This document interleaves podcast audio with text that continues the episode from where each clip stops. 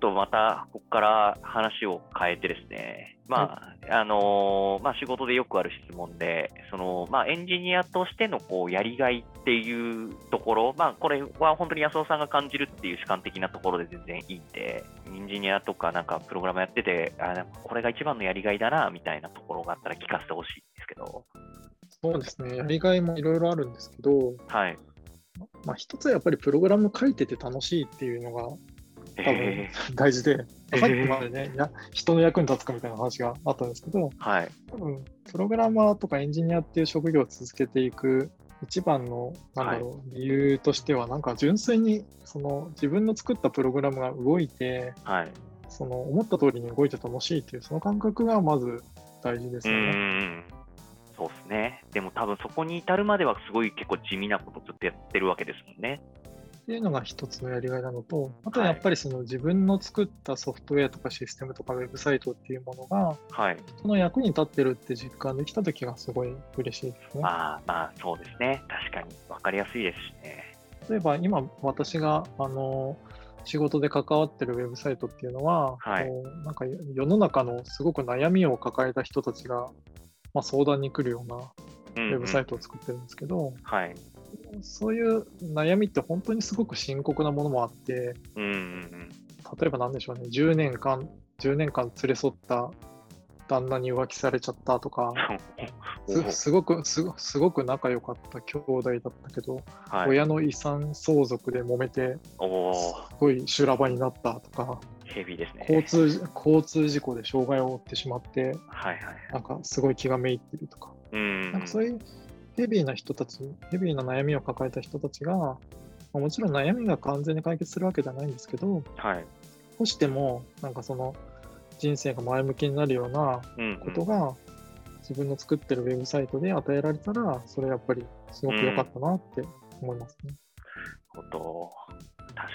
に。そっか、じゃあまあでも、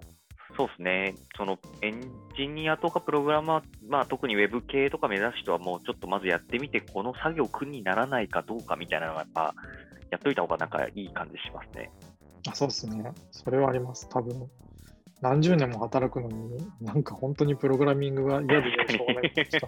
多分、多分そういう人はあんまりこう職業エンジニアにはならないと思うんですけど。うーんまあまうあんでも今だとやっぱりこうやっぱこう稼げるとかなんか一番こうあー手にそうで職すねつけやすいみたいなまあちょっと若干風潮みたいなのがあったりするとは思うんで昔に比べたらそうですね。うんいやー僕絶対向かないなと思いますもんねうん、多分これあの、エンジニアに限った話はないと思うんですけ ど、はいあのいろんな職業が多分すごく社会人になってからも勉強がとっても必要だと思うんですよ。はいいや本当そうですねではい、その勉強が必要ってなった時に、いやいや義務感に駆られて勉強するのかう、んうんうん、うん、もしか好好きだから自然と何時間も時間費やしちゃってやってるのかだと全然違うと思うんですよね。いやー違いますねで、エンジニアになる人って、でやっぱり伸びる人って本当にその好きでやってる人がすごく多いんですよ。うんうんうんうんうんもう仕事の後だろうが、週末だろうが、なんか自分で趣味のプログラミングとかしたりとか、新しい技術を試してみたりとかう、んうんうんうなんんか勉強会に出て発表してみたりとか、はいはいやっぱりそういうことをやる人たちがすごく多いので、なんかそういう人たちってすごく伸びるんですよね。そうですねで、そういう人がいっぱいいるから、まあ、これだけ技術がすごいスピードで進歩してるっていうのもあると思いますし、逆に言うと、本当にいやいや、いやいややってるような人だと、うん、多分そういう人たちに勝てないんですよね。そうですね、正直し、いやいやじゃ多分できないですよね、またやんなきゃってずっと、ずっと思わされてるってことですもんね。うんそうなんですよ。うん、確かに。しかも、その、ウェブの技術とかっていう、はい。そういうエンジニアが必要とする技術って、実はこれを覚えたら何十年も戦えるみたいなものでは全然なくて、はいはいはなんかい。どんどんどんどん新しい技術っていうのができてきたりとか、うんうん。あと、なんかその技術のトレンドみたいなのもあって、うんうんうなんん。か最近はこの右の方向にこっちに行ってたと思ったら今度は左の方向に行ったりとかうんうんうんうん。そんな風にその流行り廃りもあったりするのでうんうんうん。ずっと勉強なんですよね。なるほど。いやーじゃあやりがいと大変さみたいなところがやっぱり若干こう表裏一体のところがあったりもするんですよね。なので、まあ、理想的には好きなことを仕事にするっていうのが、まあ、一番強いうんですね、うんうんやっぱり。うんそうですね、まあ、好きっていうか、なんかパワーが湧くようなうん、ところであればいいですよね。そうですね。うんうん。なんかあれですよね、ファンじゃなくてインタレスト系ですよね、どっちかっていうと。そうですね。うんうん。なるほど。いや、まあ、今ちょっとちらって出たんですけど、なんか逆にエンジニアのちょっとやっぱここはすげえ大変ですみたいなところってあったりするんですかうん、一つは、会社にもよるんですけれども、はいやっぱりあのー長時間労働になりやすいっていうのがあり ます。やっぱい今もまだあるあるんですかいやで今僕がいる会社はすごくホワイトではい。結構その全然長時間働いてないんですけど逆はにいこんな短くていいのかなっていう感じなんですけど、やっぱりあの結構多くの会社ではエンジニアは長く働く人が多いですね。うん、まあ、そんなイメージはありますね。でこれはなんかやっぱり構造的な問題があってはい。大きく2つ原因があるんですけどはい。 1つはあのソフトウェアっていうのは完璧に作らないと動かないんですよね。はいはいあのコンピューターに対して指示を与えてあげるので、はい。なんかに人間に対して指示を与えたら、なんか多少曖昧な指示でもいいように解釈してくれるので、な んかまあちゃんとちゃんとなんか指示した通りに働いてくれたりするじゃないですか。はいはいはい。でもコンピューターって今のところすごく融通が利かないので、ものすごい具体的に指示を与えてあげないと意図した通りには動いてくれないっていううんうんのがあるので、そういうなんか具体的具体的っていうふうにプログラミングをしていくと、どうしてもやっぱり時間うがん。ああ、かかってしまうっていうのはありますね。確かに。はい。そうしないとなんかどうしてもあのバグと言われるなんかうんいろいろよ予期せぬ動作をしちゃうとかそういう問題はいはがい発生しやすくなったりします。うんうんうんあともう一つ原因があってやっぱりそれはプログラミングっていうのは一番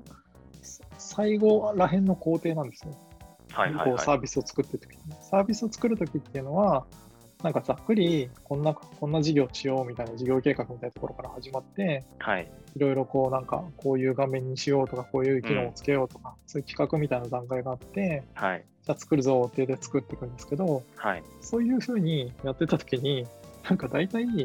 そのスケジュールっていうのが最初の、なんかすごいざっくりした絵を描いた段階で、はないん。かある程度決まっていたりするわけですね。はいはいは2い。年でこの事業を立ち上げるみたいな。はいはいはい。でそうすると、いわゆる上流工程って言われる、その事業計画とか企画とか、そういう人たちが、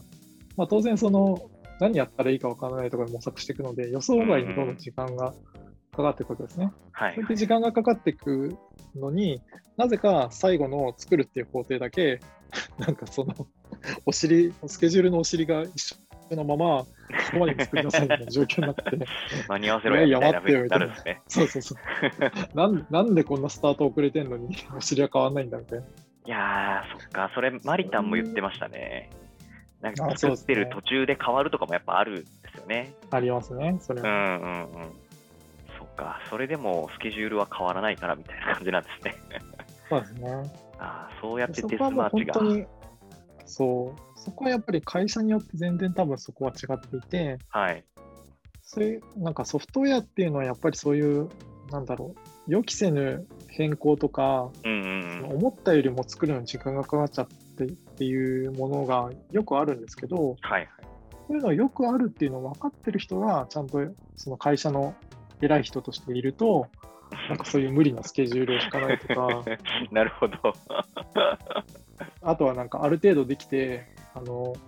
リリースできる見込みが立ってから、うんこううんリリース日を発表するとか、そういうことをしてくれるんですけど、はい。そういうことがわからない人が上にいたりする会社だはいはいとは、い結構ね、なんか謎にスケジュールのお尻だけ決まっていて、なるほ最後ど。の最後でエンジニアが頑張らなきゃいけないみたい な、はいはい。忘れと徹夜しなきゃいけませんみたいな。いやー、多分できない営業が取ってくるとそうなっちゃうんですね。多分